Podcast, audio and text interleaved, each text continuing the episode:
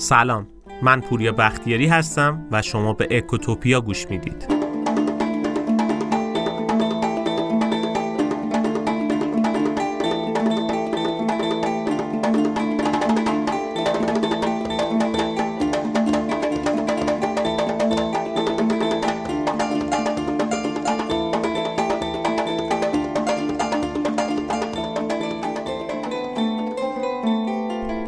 ضرب المثل اقتصادی مهم داریم که میگه یه دلار در جیب افراد مختلف ارزش متفاوتی داره. این حرف حرف درستیه. واقعا ارزش یه میلیون تومن پول برای یه دانشجویی که ماهیانه دو میلیون تومن پول تو جیبی از پدرش دریافت می‌کنه خیلی متفاوته با پدر اون دانشجو که ماهیانه 50 میلیون درآمد داره. علاوه بر اینکه ارزش متفاوتی داره اون پول برای آدمای مختلف اینکه اون پول از چه طریقی هم به دست اومده برای آدما خیلی مهمه و توی مدل خرج کردنشون هم تاثیر می‌ذاره. ما توی این اپیزود می‌خوایم راجع به همین مورد صحبت کنیم. مفهوم مهمی در اقتصاد که رفتارهای اقتصادی ما رو بررسی می‌کنه و علتش رو توضیح میده. مفهومی که در عین جذاب بودنش فوقالعاده هم کاربردیه. درک درست این مفهوم به ما کمک می‌کنه که کمتر ول خرجی بکنیم بهینه خرج بکنیم و بیشترین حالت ممکن از پولمون لذت ببریم. مفهوم مهمی به نام حسابداری ذهنی.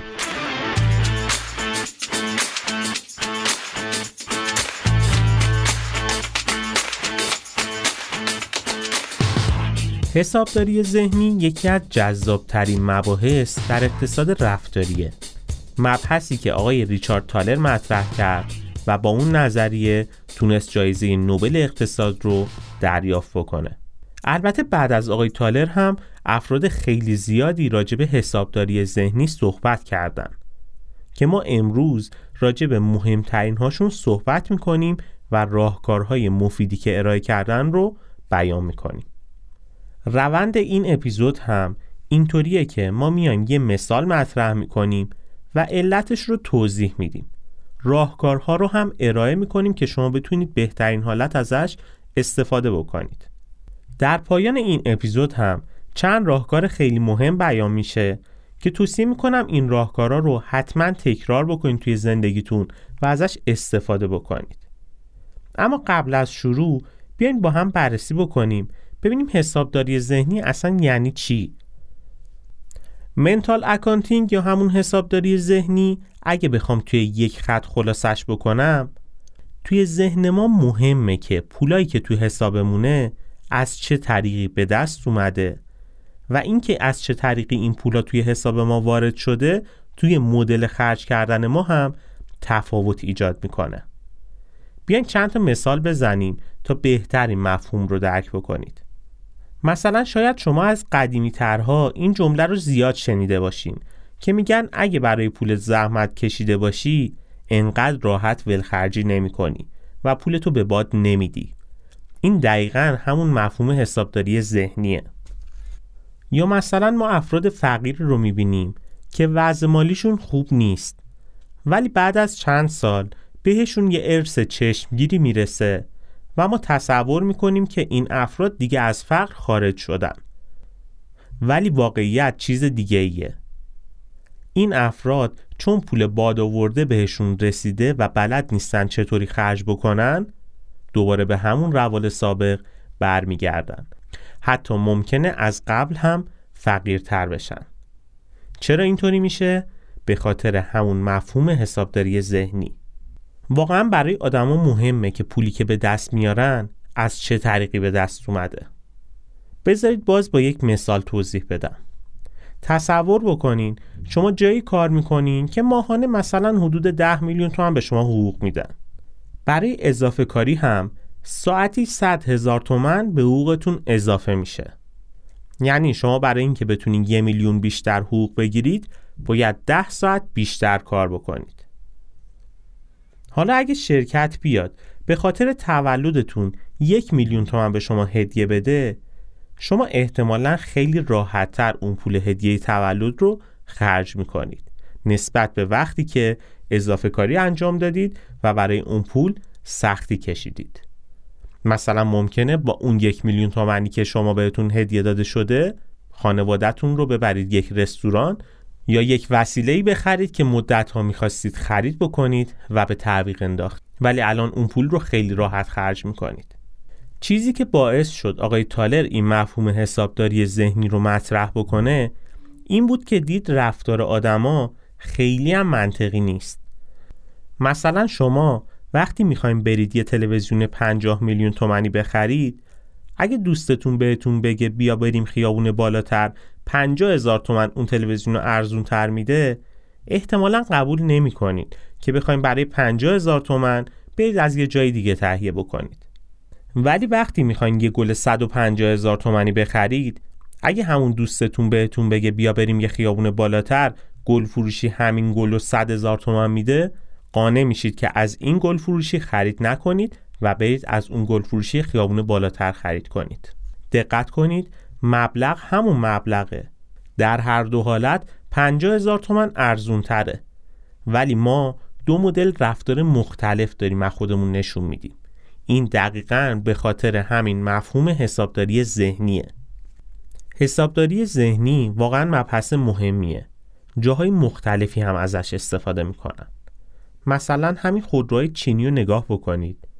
اگه بهتون بگم بیا دو میلیارد بده و این خودرو رو بخر شاید به نظرتون خیلی گرون بیاد. و براتون خیلی زور داره که دو میلیارد تومن بدید و یه خودروی چینی سوار بشید. ولی خودروسازا اینو می‌دونن. چی کار می‌کنن؟ میگن بیا مثلا 500 600 میلیون تومنش رو الان پرداخت بکن و مابقی رو هم قسطی بده. در این حالت شما دیگه قانع میشین و خرید اون ماشین نسبت به حالت اول اونقدر هم سخت نیست چرا؟ چون حسابداری ذهنی این مورد رو توی ذهنتون جا میندازه که دارید با پرداخت 600 میلیون تومن ماشینی به ارزش دو میلیارد تومن سوار میشید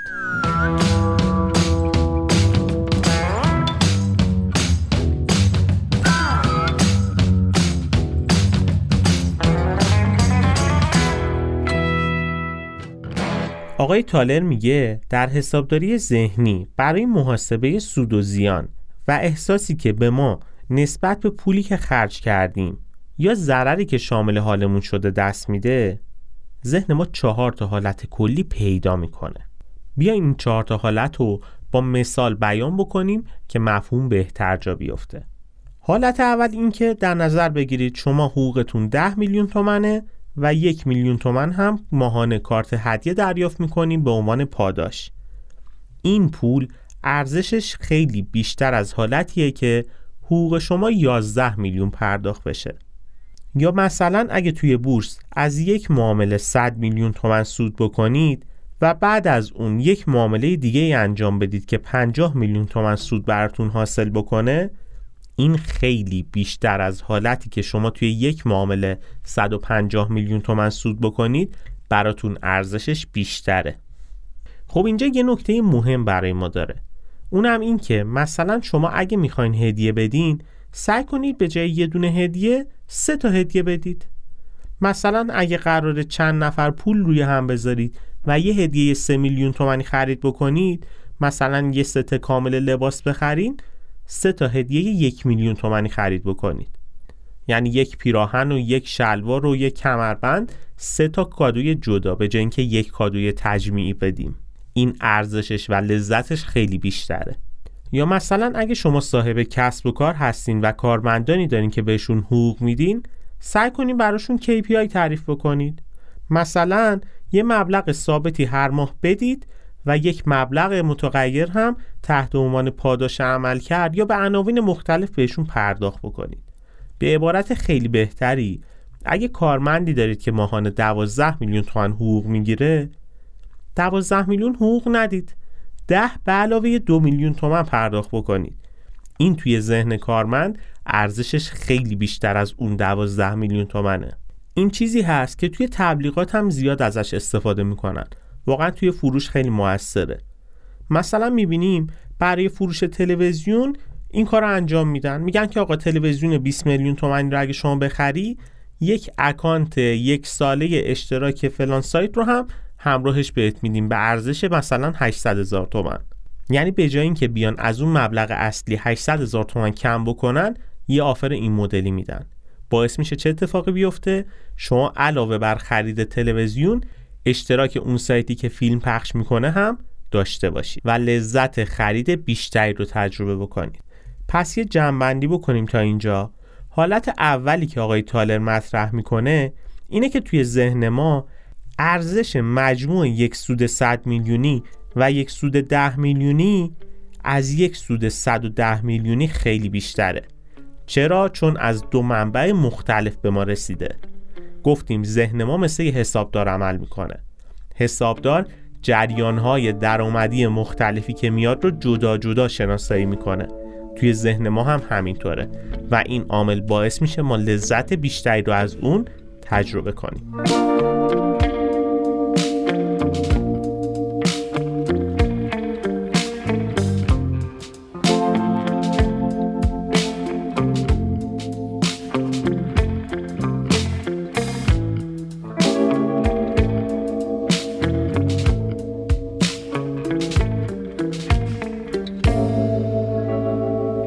خب تا اینجا حالت یک رو با هم بررسی کردیم.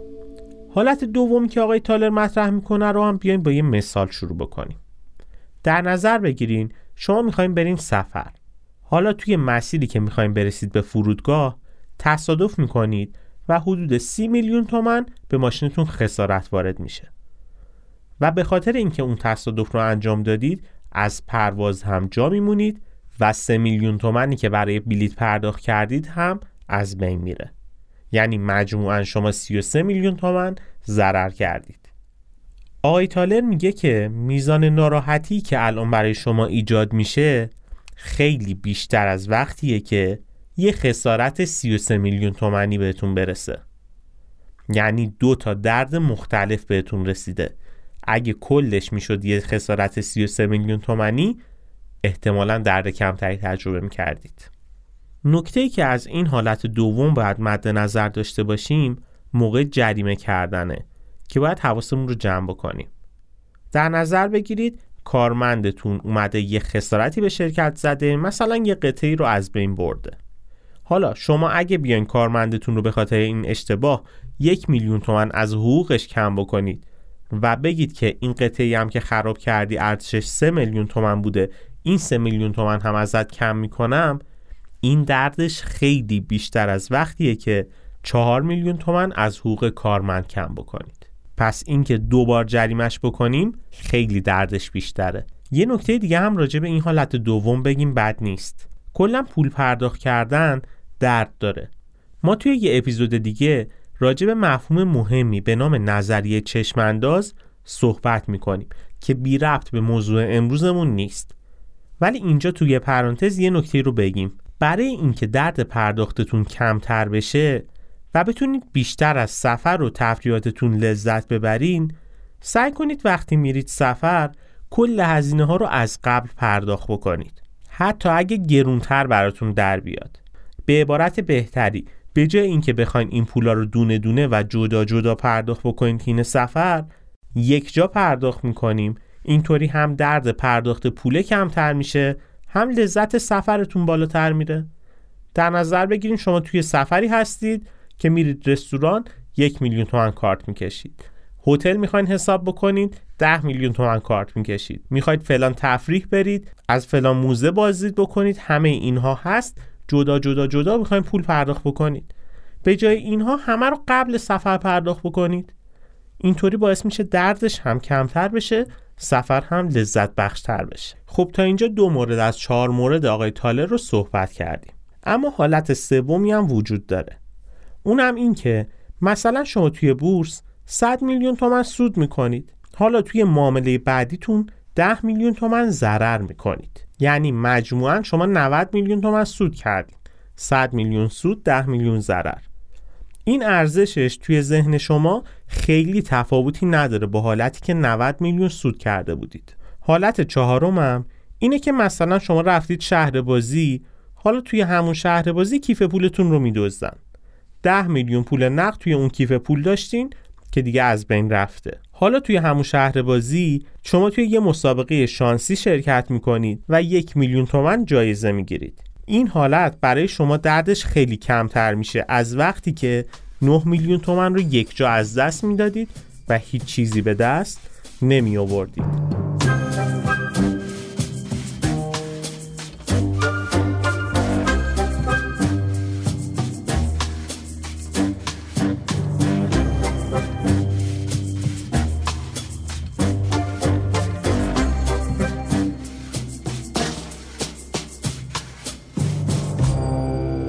خب ما اینجا چهار تا حالت که آقای تالر گفته بود رو با هم بررسی کردیم. این مبحث حسابداری ذهنی توی بازاریابی تاثیر خیلی چشمگیری داره. مثلا شما شاید سالیانه به یک لیتر مایع ظرفشویی نیاز داشته باشین به دو تا اسکاژ نیاز دارین یه دستکش و یه پیشبند. حالا یکی از این فروشگاه های زنجیره همه اینا رو اومده یه پکیج کرده آماده شده و به شما یک جا میفروشه. حالا با یک تخفیف جزئی. شما این مورد رو می‌خرید. چرا؟ چون دردش کمتر از وقتیه که بخواین اونها رو جدا جدا خرید بکنید با مبلغ بیشتری. حتی این ترفندهای بازاریابی باعث میشه شمایی که سالانه به یک لیتر فقط مایع ظرفشویی نیاز دارید اگه تو اون پکیج مایع ظرفشویی دو لیتری هم باشه اون رو خرید بکنید. یعنی بیشتر از نیازتون خرید می‌کنید. کلا بازاریاب ها مبحث حسابداری ذهنی رو به خوبی بلدن. و می‌دونن چطوری از این استفاده بکنن که بتونن بیشترین فروش رو داشته باشن.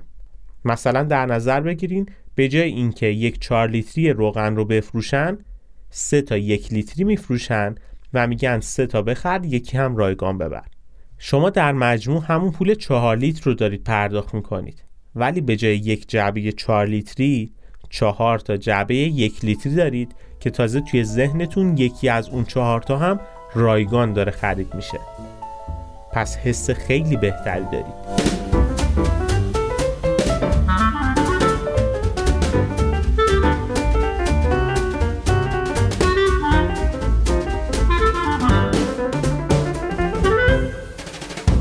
خب تا اینجا گفتیم ذهن ما مثل یک حسابدار عمل می‌کنه. یعنی براش مهمه که پولایی که به حساب ما اومده از چه طریقی به دست اومده. این مسیری که این پول توی حساب ما واریز شده توی مدل خرج کردن ما هم تفاوت ایجاد می‌کنه. همینطور اشاره کردیم که حسابداری ذهنی چطور باعث میشه ما لذت یا رنج بیشتر یا کمتری از پرداخت و دریافتمون داشته باشیم. و واقعا جذاب این مپ هست. فکر کنید شما می‌خواین یک میلیون تومن به یه نفر بدید چیکار بکنیم که اون یه میلیون تومن بیشتر به اون طرف کیف بده؟ یا وقتی که خودمون می‌خوایم پولای پرداخت بکنیم چیکار بکنیم که اون درد پرداخت کمتر بشه؟ واقعا اقتصاد فقط اون نمودار عرضه و تقاضا و صحبت که میشه نیست. اونا مباحث اقتصاد کلاسیکه. اقتصاد رفتاری خوبیش همینه. چون رفتار ما آدم ها رو هم شامل میشه و توی زندگیمون می‌تونیم خیلی ازش استفاده بکنیم. حالا در ادامه ما می‌خوایم راهکارهایی معرفی بکنیم که چطور از پولمون حد اکثر لذت رو ببریم. یا پرداخت هایی که می‌کنیم کمترین درد رو شامل حالمون کنه. البته توجه داشته باشید. حسابداری ذهنی فقط راجع به درد پرداخت و لذت از پول نیست. خیلی وقتا باعث میشه ما دست به خطاهای خیلی بزرگی بزنیم و ضررهای زیادی بکنیم. خیلی وقتا حسابداری ذهنی یه ابزاری برای توجیه میشه. مثلا توی بورس شما اگه بخوایم بین دو نفر یکی رو انتخاب بکنیم که پولتون رو بدید بهش که با اون پول شما کار بکنه کدوم یکی از این دو نفر رو انتخاب می‌کنین؟ کسی که رزومش رو بررسی می‌کنیم می‌بینیم توی یه سال گذشته این یه میلیارد تومن رو توی ماه اول به دو میلیارد رسونده و طی 11 ماه باقی مونده سال 880 میلیون تومن ضرر کرده یعنی مجموعا توی یک سال 120 میلیون تومن سود خالص ساخته. این آدم رو انتخاب می‌کنیم. یا کسی که ماهانه توی یک سال به طور مرتب 10 میلیون تومن سود برای اون یه میلیارد تومن ساخته. هر دو آدم 120 میلیون تومن سود ساختن. ولی تجربه نشون داده آدما سراغ نفر اول میرن. چرا؟ چون که تونسته دو میلیارد تومن سود رو بسازه و ضررهایی بعدش کرده. یا مثلا خطای بزرگ دیگه توی سرمایه گذاری به وجود میاد. اونم این که افراد وقتی دچار ضرر میشن میگن اشکالی نداره که از اصل پول که ضرر نکردم یه بخشی از سودم پریده. یعنی به این راحتی توجیه می‌کنن. قماربازا یه جمله خیلی معروف دارن که به نظرم خیلی درسته. اونم این که یه قمارباز خوب می‌دونه کی باید از سر میز قمار بلند بشه. توجه نکردن به حسابداری ذهنی باعث میشه وقتی ما رفتیم توی ضرر پشت سرش یه ریسک بزرگ دیگه ای بکنیم یه کار اشتباه دیگه ای انجام بدیم و یه ضرر بزرگتر شامل اون بشه. مثلا میگیم بابا من این همه ضرر کردم اشکالی نداره اینم روش. اصلا یکم به گذشته خودتون دقت بکنین یا اطرافیانتون. بعضی وقتا پشت سر هم بد بیاری میاریم. چرا؟ چون یه ضرری کردیم. حالا می‌خوایم یه ریسکی بکنیم که اون ضرر جبران بشه. میگیم اشکالی نداره که. مثلا تا الان 100 میلیون ضرر کردم. حالا دو میلیون ضررم چیز خاصی نیست. بذار این رو هم انجام بدم. و همین کار باعث میشه چرخه اشتباهاتمون بزرگتر بشه.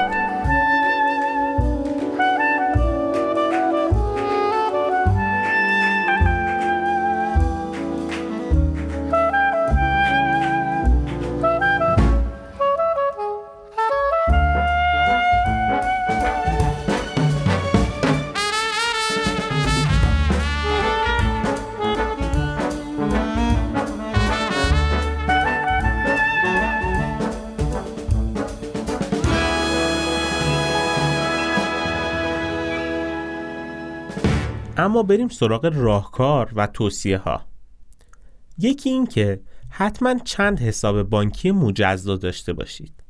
یه حساب برای مخارج ضروری یه حساب برای تفریح یه حساب برای پسنداز یه حساب برای روز مبادا و مواقع حساس و کلا بر اساس زندگیتون مخارج و هزینه هایی که دارید رو دسته بندی بکنید. وقتی حسابا مجزا باشن ذهن شما حسابداری درستتری انجام میده. و می‌دونه مثلا اگه بیشتر از بودجه رستوران و تفریح بخواین خرجی بکنین مجبورید از بودجه دندون پزشکیتون کم بکنید. اگه یادتون باشه ما تو اپیزود هزینه فرصت هم مفصل راجع به این تفکیک حساب ها صحبت کردیم و حرف زدیم که توصیه می‌کنم اون اپیزود رو هم حتما گوش کنید.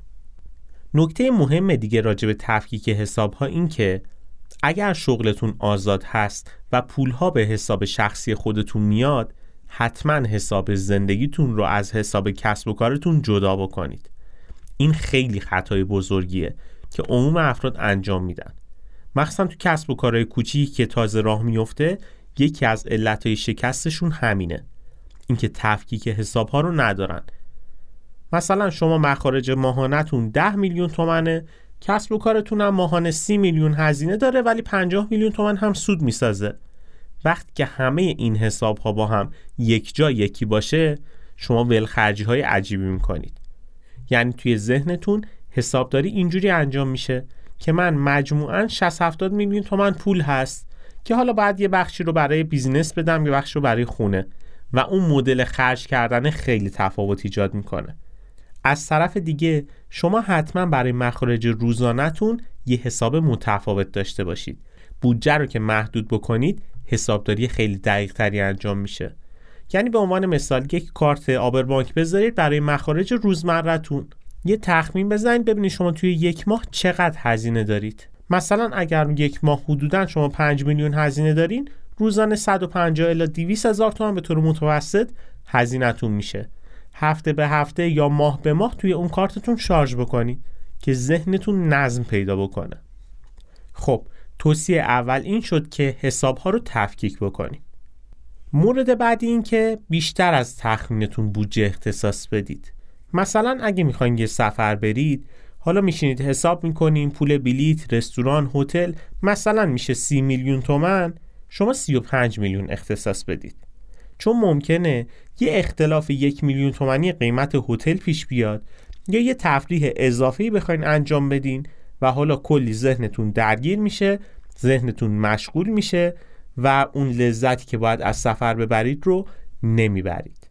مثلا بارها اتفاق افتاده که میریم رستوران یک میلیون تومن هزینه می‌کنیم و حالا موقعی که میایم بیرون صورت حساب رو می‌بینیم به خاطر یه حق سرویس هفتاد هزار تومنی تا خود خونه که می‌رسیم ذهنمون درگیره و هرس می‌خوریم.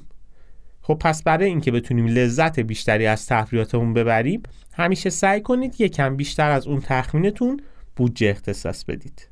مورد سوم این که لوازم جانبی ها رو همون موقع خرید کالای اصلی خرید بکنید. مثلا شما میرید 50 میلیون تومن می‌دید یه گوشی موبایل می‌خرید. اگر بودجه دارید و پولش رو دارید همون موقع لوازم جانبی که نیاز دارید رو خرید بکنید. مثل هدفون، گلس، قاب گوشی و کلا چیزهای ضروری که نیاز دارید. اگه یادتون باشه ما تو اون چهار حالت آقای تالر که توضیح داد گفتیم که درد پرداخت 55 میلیون تومن خیلی بیشتر از درد پرداخت 50 به علاوه 5 میلیون تومنه. چرا؟ چون ذهن ما نسبت می‌گیره. مثلا میگیم آقا من 5 میلیون تومن دارم پول گوشی میدم. اون 5 میلیون تومن اضافه میشه 10 درصد پول گوشی. پس 50 میلیون با 55 میلیون توی ذهن ما تفاوت خاصی نداره و پرداختش خیلی راحته. نسبت به وقتی که شما چند هفته بعد تصمیم می‌گیرید برید 5 میلیون لوازم جانبی بخرید. اون موقع از نظرتون این 5 میلیون هزینه خیلی زیادیه. ممکنه حتی از خرید هم منصرف بشید. البته توجه داشته باشید. این حرف مجوزی برای ولخرجی های علکی نیست. مثلا اگه ماشین 500 میلیون تومانی خریدید و می‌بینید که ماشین باید لاستیکش حتما عوض بشه و هزینه اون لاستیک حدود 20 میلیون تومنه همون موقع اول کار پرداخت بکنید. چون هم دردش کمتره همین که زودتر اون کاری که باید انجام می‌دادید رو انجام دادید.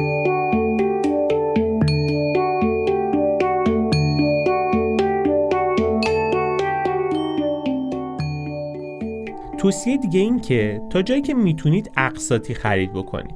مخصوصا برای مبالغ زیاد. مثالش رو براتون زدیم. مثل خرید خودروهای چینی. وقتی براتون شرایط اقساطی رو پیشنهاد می‌کنن خریدش لذت بخش تر میشه. توصیه دیگه در مورد حسابداری ذهنی اینه که موقع سفر رفتن یکم بیشتر این قضیه رو جدی بگیرید. اولا گفتیم تمام مخارج رو قبل از رفتن به سفر پرداخت بکنید. علتش رو هم توضیح دادیم. مورد دیگه این که وقتی سفر میرید مخصوصا سفرهای خارجی حواستون به این تغییر واحد پول باشه. آدما خیلی براشون راحت تر 100 دلار پرداخت بکنن نسبت به وقتی که می‌خوان 5 میلیون پرداخت بکنن. هر دو عدد ارزش یکسانی دارن البته با قیمت دلار امروز. ولی چون 100 دلار کوچیکتره خرج کردنش هم راحت تره توی ذهن ما عدد 100 عدد کوچیکتریه پس راحت تر خرج می‌کنیم. از طرفی توی سفرها سعی بکنید که تا حد ممکن شما مادر خرج نشید. چرا؟ چون مادر خرج کسیه که دائما درد پرداخت کردن رو داره تجربه می‌کنه و نمی‌تونه به اندازه سایرین لذت ببره. بقیه افرادی که مادر خرج نیستن توی ذهنشون این حساب رو بستن که ما یک بودجه گذاشتیم و داریم لذت می‌بریم. ولی شمایی که مادر خرج هستید این لذت رو ندارید و باید دائم حواستون باشه. توصیه دیگه این که مراقب نفرین پول باد باشید. پولای باد واقعا خطرناکن و واقعا می‌تونن ما رو حتی فقیرتر هم بکنن. مثلا توی اپیزود نفرین منابع این نکته رو اشاره کردیم که افزایش قیمت نفت و پول باد ای که به پهلوی رسید چه بلایی سر کشور آورد. یا مثلا در دوران احمدی نژاد قیمت نفت رشد چشمگیری پیدا کرد و دولت این تصور رو داشت که دستش توی خرج کردن بازه و برای برنامه های فضایش می‌تونه به راحتی خرج بکنه. به روابط خارجی هم دیگه نیاز خاصی نداره. در این دوران با وجود اینکه درآمد نجومی نفت رو داشتیم چاپ پول و استقراض از بانک مرکزی هم افزایش پیدا کرد. نقدینگی بیشتر از 600 درصد رشد کرد. یعنی تقریبا برابر با رشد نقدینگی سالهای بعد از جنگ که مخارج بازسازی رو داشتیم که مخارج سنگینی بود. نتیجه این شد که با وجود رشد ثروت کشور مردم فقیرتر شدن. اما یک سوال با کاهش قیمت و میزان فروش نفت بودجه دولت های بعدی هم کمتر شد؟ نه. چون که کشور به الگوهای هزینه قبلی عادت پیدا کرده بود. البته ما این رو می‌تونیم تو رفتار عموم مردم هم ببینیم. مثلا زمانهای رشد قیمت مسکن یا رونق بورس الگوی خرج کردن مردم تغییر پیدا می‌کنه. یعنی قبل از اینکه حتی دارایی بفروشن توی ذهنشون سود شناسایی می‌کنن. مثلا شخصی رو تصور بکنید که ماهی ده میلیون تومن حقوق می‌گیره. این آدم یه زندگی روتین داره. با میزان مشخصی هزینه و یه مقدار پسنداز جزئی. به این آدم خبر میدن که زمینی که توی شهرستان داشته حالا 5 میلیارد تومن قیمت پیدا کرده. زندگیش چه تغییری می‌کنه؟ این آدم هنوز زمین رو نفروخته. پول جدیدی هم به حسابش نیومده. پس قاعدتا نباید الگو مصرفش هم تغییر خاصی بکنه. اما بررسی ها نشون داده که توی این حالت آدم راحت تر از قبل خرج می‌کنه. حالا تصور کنین همین آدم برای فروش زمین به شهرستان بره. اونجا متوجه بشه که زمینش واقعا 5 میلیارد میارزه. اما 5 میلیارد ریال. چه اتفاقی میفته؟ این آدم دیگه می‌تونه مثل قبل زندگی بکنه؟ در بسیاری از موارد نه. این آدم به زندگی جدید با مخارج جدید عادت کرده. اصلا یکی از تنبیه های مدیریتی هم همینه. خیلی وقتا مدیرایی که می‌خوان آدم ها رو اخراج بکنن و می‌خوان این آدم ها رو اذیت بکنن همین کار می‌کنن. چندین ماه حقوق خیلی بالا به این آدما میدن و بعد اخراجشون می‌کنن. این آدما وقتی می‌خوان برن جای دیگه دیگه با حقوقای کم قانع نمیشن. باید مدت ها منتظر بمونن تا یه کاری پیدا بکنن و این که بتونن یه کاری با اون درآمد پیدا بکنن تقریبا کم میشه. بگذریم از این بحث. پول باد آورده رو ما توی ارث زیاد می‌بینیم. یه اپیزود ما راجع به ارث داریم که مفصل اونجا صحبت می‌کنیم. ولی فقط همین نکته رو اینجا بگیم. افراد خیلی زیادی هستن که پول ارث بهشون می‌رسه ولی وضع زندگیشون لزوما بهتر نمیشه. توی یه بازه موقت زندگیشون خوب میشه ولی بعد از مدت ها می‌بینیم این آدما فقیرتر میشن. یه توصیه مهم توی این قسمت اینه که لطفا سر جاتون بمونید. اگه پول زیادی بهتون رسیده پول باد آورده یا از هر طریق دیگه ای یکم دست نگه دارید. چند هفته یا چند ماهی دیرتر به اون آرزو برنامهاتون برسید. این همه سال صبر کردید. این همه سال این پول نبوده و شما به زندگیتون ادامه دادید بدون این پول. یکم صبر رو کنید فکر کنید برنامه ریزی کنید و از آدمای خبره مشورت بگیرید که بتونین اون پول رو به طور مداوم ازش لذت ببرید و استفاده بکنید. توصیه دیگه این که مقایسه بکنید و نسبت بگیرید. اوم آدما با راننده ها حاضرن سر هزار تومن هم دعوا بکنن. چونه می‌زنن بحث می‌کنن ولی به راحتی صدها هزار تومن یا میلیون ها تومن در روز به باد میدن. یا مثلا دقت بکنید یه مثال غیر مالی بزنیم اصلا. ساعت ها توی اینستاگرام وقتمون رو به بتالت میگذرونیم ولی توی رانندگی اگه ماشین جلویی چند ثانیه دیر حرکت بکنه فکر می‌کنیم وقتمون تلف شده. هر موقع این اتفاق افتاد یه نسبت بگیرید. به اینکه آقا این هزار تومن که من دارم با این بحث می‌کنم اولا به هزینه فرصتش میارزه یا نه؟ دوما حالا هزار تومن رو گرفته رفته ذهن ما درگیر اینه. بیایم یکم نسبت بگیریم با بقیه اتفاقات زندگیمون. و ببینیم که آقا ما عددهای خیلی بیشتر از این رو سود کردیم یا ضرر کردیم. پس این رو ازش فاکتور بگیریم که بتونیم ذهن راحت تری داشته باشیم.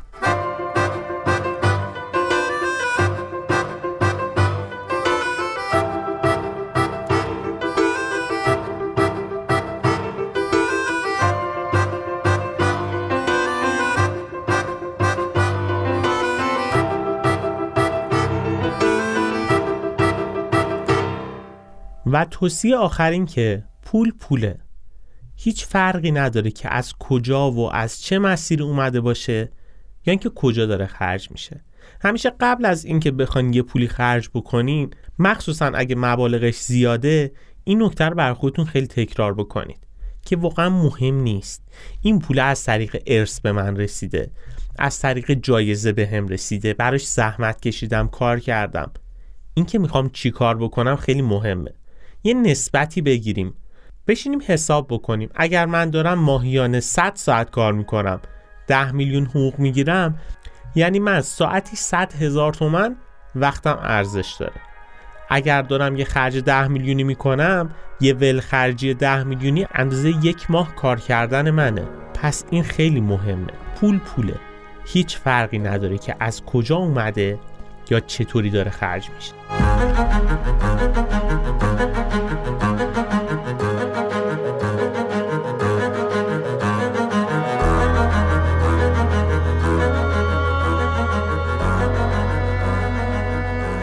خیلی ممنونم از اینکه تا این لحظه با ما همراه بودید. اگه اپیزود امروز رو دوست داشتید، لطفا با دوستانتون به اشتراک بذارید و از ما حمایت کنید. این بهترین دلگرمی برای ماست. توصیه می‌کنم به سایتمون هم حتما مراجعه بکنید. سایت اکوتوپیا داتایار لینکش توی توضیحات موجوده.